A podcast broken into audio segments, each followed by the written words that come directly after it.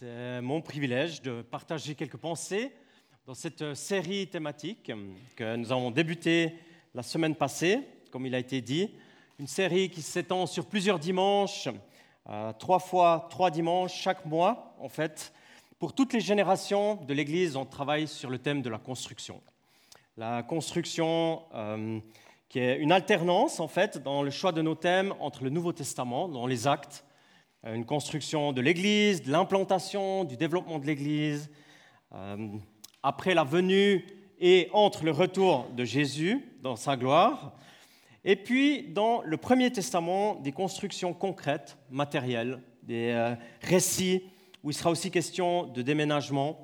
Et bien sûr, c'est en relation avec notre vécu personnel, notre vécu dans l'Église, notre vécu aussi d'un projet que nous avons de construction pour que d'autres personnes encore puissent trouver la grâce et trouver la foi en Jésus.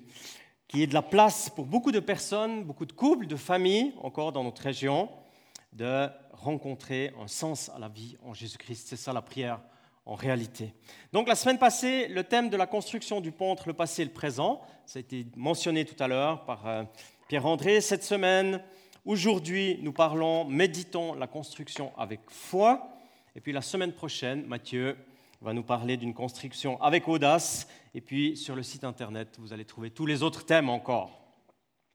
Autant des thèmes de méditation qui nous encouragent à recevoir un regard de Dieu sur qui nous sommes, sur la construction de notre vie, de notre communauté, euh, le projet d'avenir que nous nourrissons dans notre prière et aussi de manière concrète.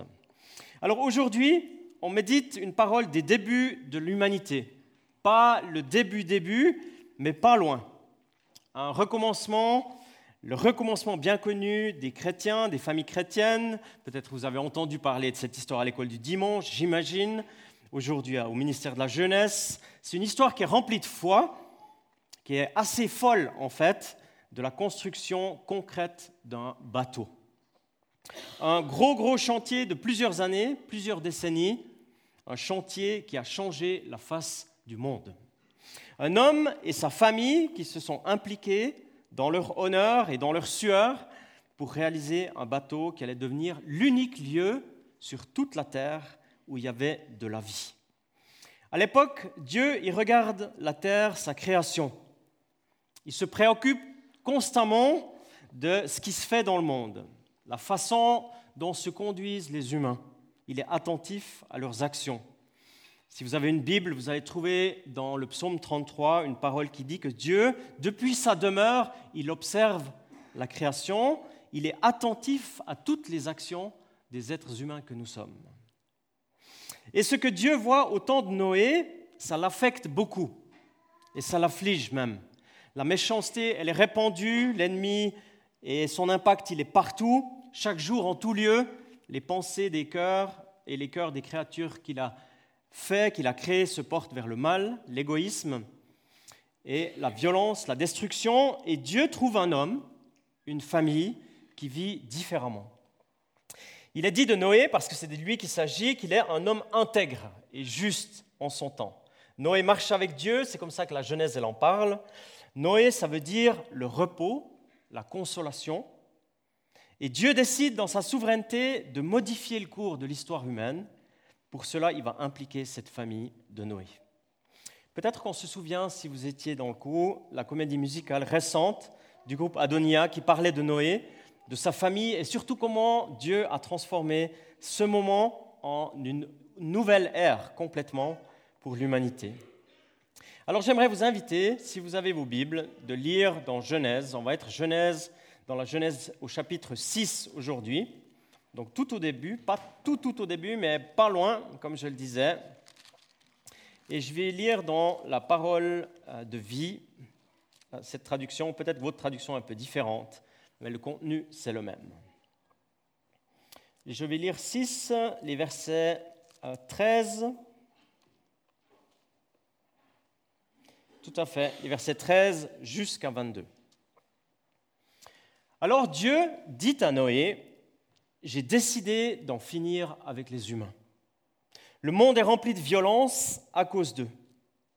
Je vais donc les détruire avec la terre. Construis pour toi une sorte de grand bateau en bois solide. À l'intérieur, tu le diviseras en plusieurs parties. Tu le couvriras de goudron à l'extérieur et à l'intérieur. Voici comment tu feras ce bateau. Il devra avoir 150 mètres de long, 25 mètres de large, 15 mètres de haut.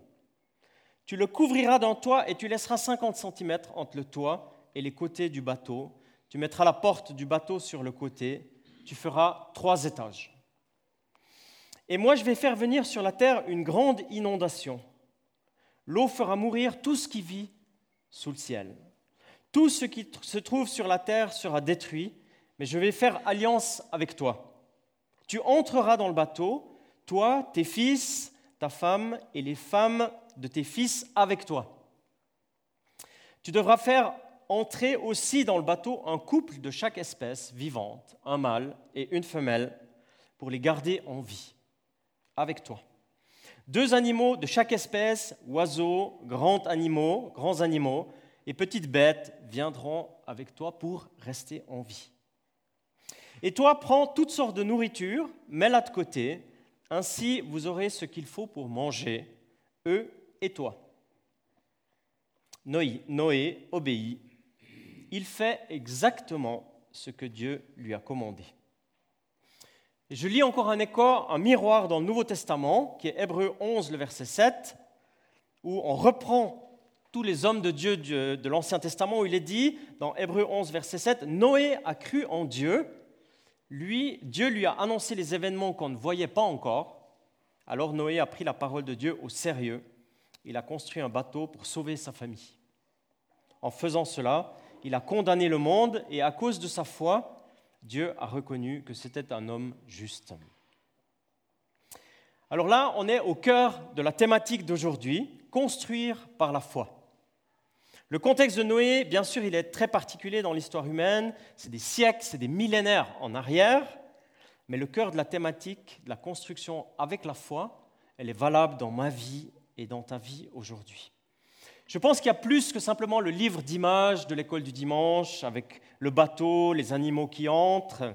Il y a encore plus que les recherches archéologiques qui tendent à retrouver l'emplacement exact de l'arche de Noé. Encore plus que les controverses qui sont historico-critiques autour du thème du déluge. Est-ce qu'il y en a un? Est-ce qu'il y en a eu plusieurs? Euh, Indirectement, la remise en question même de Noé, de l'arche. Je crois que ce thème, il parle aujourd'hui à ceux qui ouvrent leur cœur et qui sont croyants. En tant que personne connectée, si tu es connecté au Créateur, si tu aimes Dieu, et si tu vis par le Saint-Esprit, eh bien, cette question de construire avec la foi, elle te concerne. Elle me concerne. Noé, c'était un être humain intègre, il marchait avec Dieu. Noé, c'était également un humain, il n'était pas sans péché. On connaît aussi un épisode difficile de la vie de Noé après euh, le déluge, dans le recommencement de l'histoire de l'humain. Mais définitivement, Noé, euh, en hébreu, qui veut dire consolation, repos, j'ai dit, retient, la Bible, elle retient que c'était un homme de foi, un homme intègre. La mission que Dieu lui confie, elle est surréaliste, elle est énorme, et elle change tout. Elle aura un impact sur la famille de Noé, sur la région et en l'occurrence sur la terre entière. Alors assez vite, quand on entend ces choses dans un esprit humain qui est le tien et le mien, on pense à la faisabilité qui se pose. Est-ce que c'est vraiment faisable? Comment est-ce que c'est faisable? Parce que tout au début de l'histoire de Noé, on en est d'ailleurs bénéficiaire nous aujourd'hui, eh bien avant le déluge, avant la confirmation que Dieu a donnée, tout ça, nous, on le sait parce qu'on est bien après dans l'histoire, mais là, avant, il n'y a rien. Il n'y a rien du tout, si ce n'est la méchanceté des humains. Alors Dieu, est-ce que c'est vraiment faisable ce que tu me demandes? 150 mètres de long, comment est-ce que je vais faire ça? Trois étages, il n'y a même pas d'échafaudage encore qui existe un couple d'animaux de toutes les espèces. Mais les animaux, il faut les trouver, il faut les faire venir, il faut les faire cohabiter, les nourrir, les soigner. Moi, je ne suis pas vétérinaire, pourrait dire Noé. Seigneur, est-ce que c'est faisable, ce projet? La réponse, elle est clairement non. Ce n'est pas faisable. En tout cas, pas tout seul. Déjà, avec ta famille, tu as un peu d'aide, mais quand même, les ressources, c'est assez limité quand même. Très, très modeste. Alors, quand on réalise que ce n'est pas faisable, en fait, c'est le début de la foi. Parce qu'on n'y arrive pas. Quand on réalise que c'est fragile, que la faisabilité de notre propre projet, de nos ressources humaines, elles sont limitées, c'est le début de la foi dans notre vie de prière. Le début de la foi, c'est de réaliser que ça ne va pas le faire, en tout cas pas tout seul que ce n'est pas faisable sans Dieu. Ainsi en est-il des projets des croyants que nous sommes aujourd'hui. Ce n'est pas faisable, c'est limité, c'est fragile. Le projet de Dieu sans la foi, il n'est pas possible. Si je parle de ta vie, maintenant, ou je parle de ma vie, de nos parcours, aussi simples soient-ils, c'est à des kilomètres de la grandeur du projet de Noé, mais dans ta vie, est-ce que c'est faisable aujourd'hui de vivre une foi chrétienne avec tant de connaissances scientifiques que nous avons? Est-ce que c'est faisable d'imaginer une vie de couple sur des décennies alors que tout invite à entrer dans des pièges dans ce domaine? Est-ce que c'est faisable d'aimer des gens alors que l'égoïsme règne en Occident en tous les cas? Est-ce que c'est faisable de voir du sens dans ton implication professionnelle, tes études, ton quotidien? Et si je deviens peut-être encore un peu plus personnel, est-ce que c'est faisable de faire ce que Dieu te demande ces dernières semaines dans ta prière personnelle une démarche, une action, un projet, un réel pas de foi, un renoncement, une réorientation peut-être qui paraît pas faisable. Et bien sûr, également pour nous, en tant que communauté, on pense à l'Arsenal, le projet communautaire, la construction, la transformation d'un bâtiment de guerre, ou en tout cas d'un équipement pour la guerre, en un lieu de repos et de consolation comme Noé, est-ce que c'est faisable? Est-ce que c'est raisonnable? Dieu nous invite et nous pose la question ce matin à travers l'histoire de Noé. Évidemment, les enjeux sont très différents dans l'intensité, mais il y a quelque chose qui se répète, c'est que le début de la foi commence toujours par le fait de savoir que ce n'est pas faisable tout seul. En tout cas pas sans Dieu. Ce qui est marquant dans l'histoire de Noé, c'est que malgré le côté ça va pas le faire, c'est pas possible, est-ce vraiment raisonnable Noé, il est impressionnant et il est inspirant et surtout, il est obéissant. Il se met en route, il se met au travail dans la foi. Il communique avec ses fils dans la foi. Je pense qu'il communique d'abord avec sa femme dans la foi. Il commande du bois dans la foi. Il cherche un endroit pour poser son projet, parce qu'il faut le savoir, il n'y a pas de mer à proximité. Donc pour poser un bateau, il faut chercher un endroit dans la foi, là où il n'y a pas la mer. Il établit un plan dans la foi. Il communique le message de Dieu à ses contemporains dans la foi. Il est certainement la risée de ses contemporains qui se moquent. Ça le fait entrer dans une souffrance, mais il reste dans la compassion. Il est sûrement traité de fou, euh, d'amateur. Aujourd'hui, euh, il y a un, acteur américain qui s'appelle Morgan Freeman qui a dit Il euh, ne faut pas vous inquiéter si on vous traite d'amateur dans ce que vous faites, parce qu'il faut se souvenir que l'Arche de Noé a été construit par des amateurs et le Titanic par des professionnels. Donc ça, ça encourage beaucoup quand on est amateur. Mais n'empêche que quand même d'être comme ça la risée de personnes qui se moque d'un projet qui paraît fou, Noé, il garde la ligne, il est inspirant dans ce domaine. Et il est fort à l'intérieur de lui.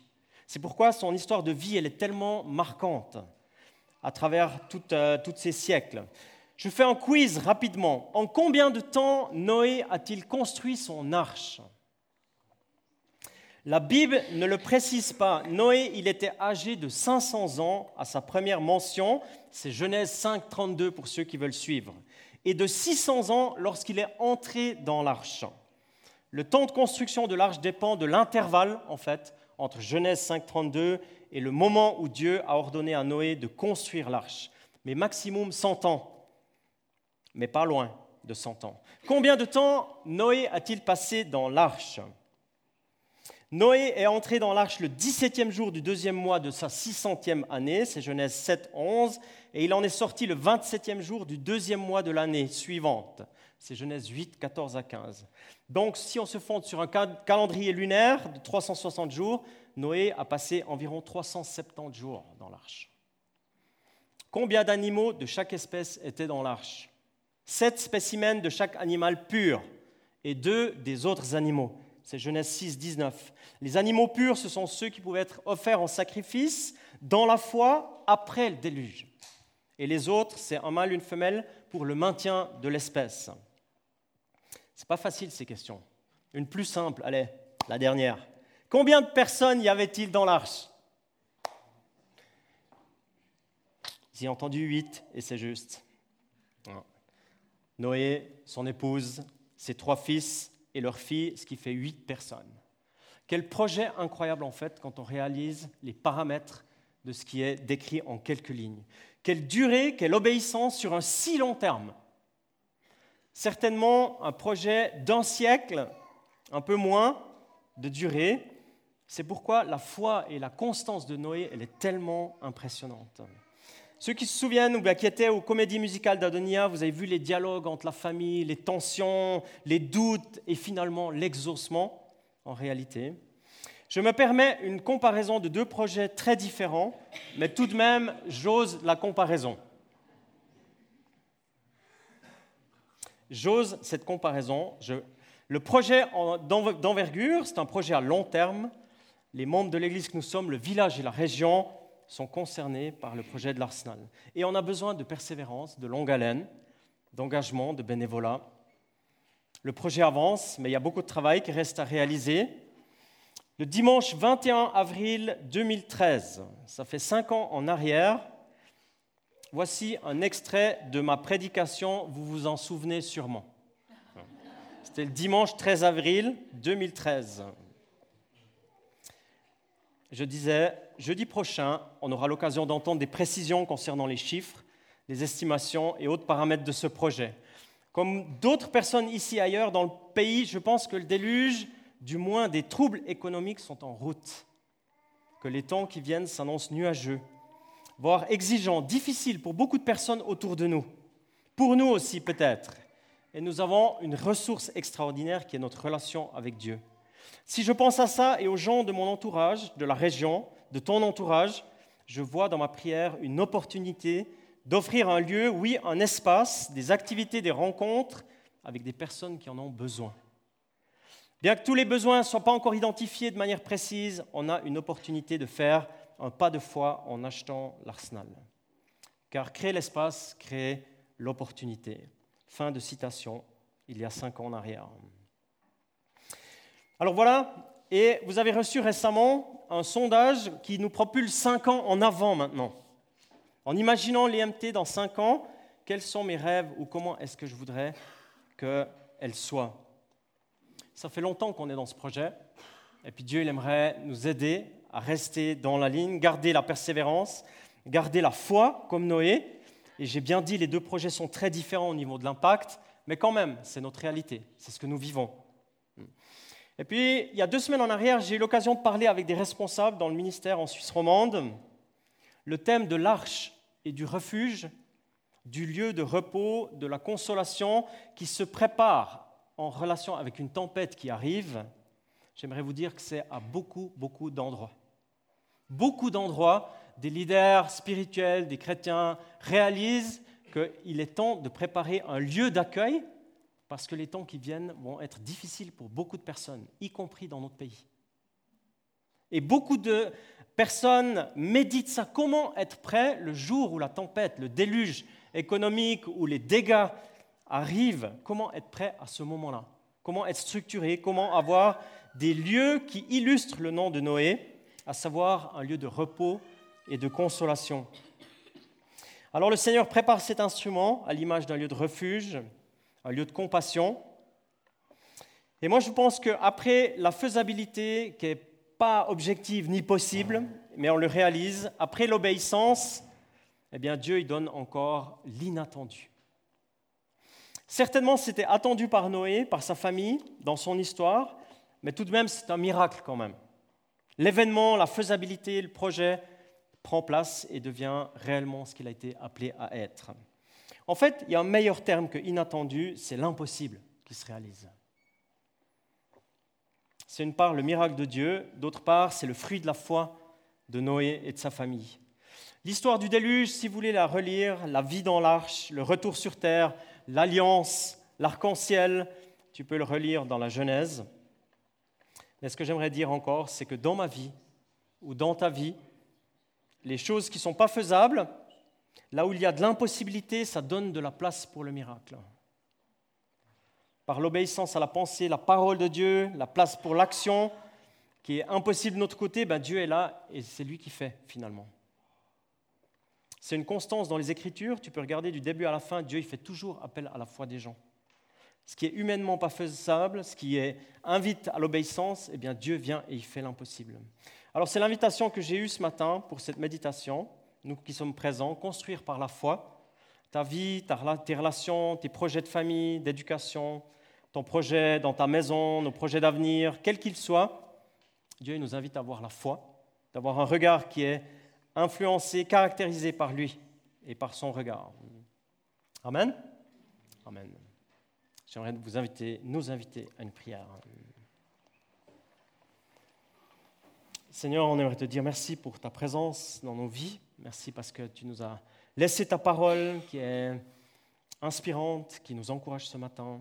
Je prie, Seigneur, que dans notre vécu personnel, là où nous en sommes avec toi, tu nous connais chacune et chacun, tu sais comment nous sommes venus ici, et eh bien que tu nous encourages par le Saint-Esprit maintenant à voir la situation qui nous préoccupe ou celle qui nourrit notre prière, de la voir avec les yeux de la foi. Donne-nous de voir que ce n'est pas faisable sans toi, de réaliser que nous avons à entendre une invitation à l'obéissance et à, te voir à l'œuvre, toi, dans nos vies. Seigneur, tu nous connais, il n'y a pas de secret devant toi, chaque jour de notre vie est connu. Et comme il est dit dans ce psaume, tu es dans ta demeure et tu regardes les actions, non pas d'une manière jugeante, mais pour nous, en Jésus-Christ et par l'Esprit Saint, mais pour nous conduire vers la foi et vers les yeux de la foi. Et je prie, Seigneur, pour chacun d'entre nous, donne-nous une visitation, donne-nous un renouvellement de notre regard. Je prie aussi pour la communauté, dans la question de l'arsenal, de, nos foyers déjà, qui sont des lieux refuges peut-être pour des personnes de notre quartier, de notre village, des personnes qui te connaissent peu ou pas, mais aussi en tant que communauté, donne-nous d'être préparés à la vague qui vient, pour que beaucoup de personnes puissent trouver la grâce, l'amour, puisse trouver ce dont tu veux encore donner généreusement, ici dans ce village, dans cette région, et là où tu nous impliques. Amen. J'aimerais, je me sens invité à faire ça, nous inviter courtement à réfléchir, chacun, qu'est-ce qui t'a parlé ce matin dans ce message, ou bien qu'est-ce que Dieu te dit dans ta prière? Est-ce qu'il y a une petite perle que tu aimerais prendre avec dans la semaine? Et que ce n'était pas simplement un message ou un encouragement, mais quelque chose de concret que tu voudrais prendre avec. J'aimerais nous inviter à réfléchir à ça deux, trois minutes, et puis après, si on a cette liberté de partager ça à notre voisin, eh bien moi, ce que j'ai compris ce matin, ou bien moi, ce qui m'a encouragé, ou moi, ce qui m'a défié, ou eh bien, ce que j'aimerais prendre avec, voilà ce que c'est. Et puis après, j'aimerais encore prier aussi sur ça. Juste une minute de réflexion, et puis après, partager ceux qui le souhaitent. Voilà, est-ce que vous avez été encouragé par la perle de votre voisin Ou bien la vôtre hein? Est-ce que vous avez pu encourager votre voisin par la perle partagée J'aimerais vous inviter à vous lever. On aimerait prier encore ce qui a été scellé, ce qui a été partagé maintenant, et puis entrer dans un chant comme un écho à ce qu'on a entendu. Seigneur, on te dit merci pour les perles que nous avons pu partager. Merci parce que tu es un Dieu qui parle concrètement dans nos vies. Tu n'es pas une théorie lointaine, mais tu es quelqu'un qui vit avec nous, qui nous parle qui nous conduit dans nos cœurs. Et comme on l'a entendu tout au début de la célébration, donne-nous de le mettre en pratique, ce que nous comprenons. Donne-nous de construire sur le roc, le rocher, en mettant en pratique ce que tu euh, partages dans nos cœurs. Je prie pour toutes ces perles partagées. On veut les sceller aussi en demandant que ça devienne concret, réel dans nos vies quotidiennes par le nom de Jésus. Amen.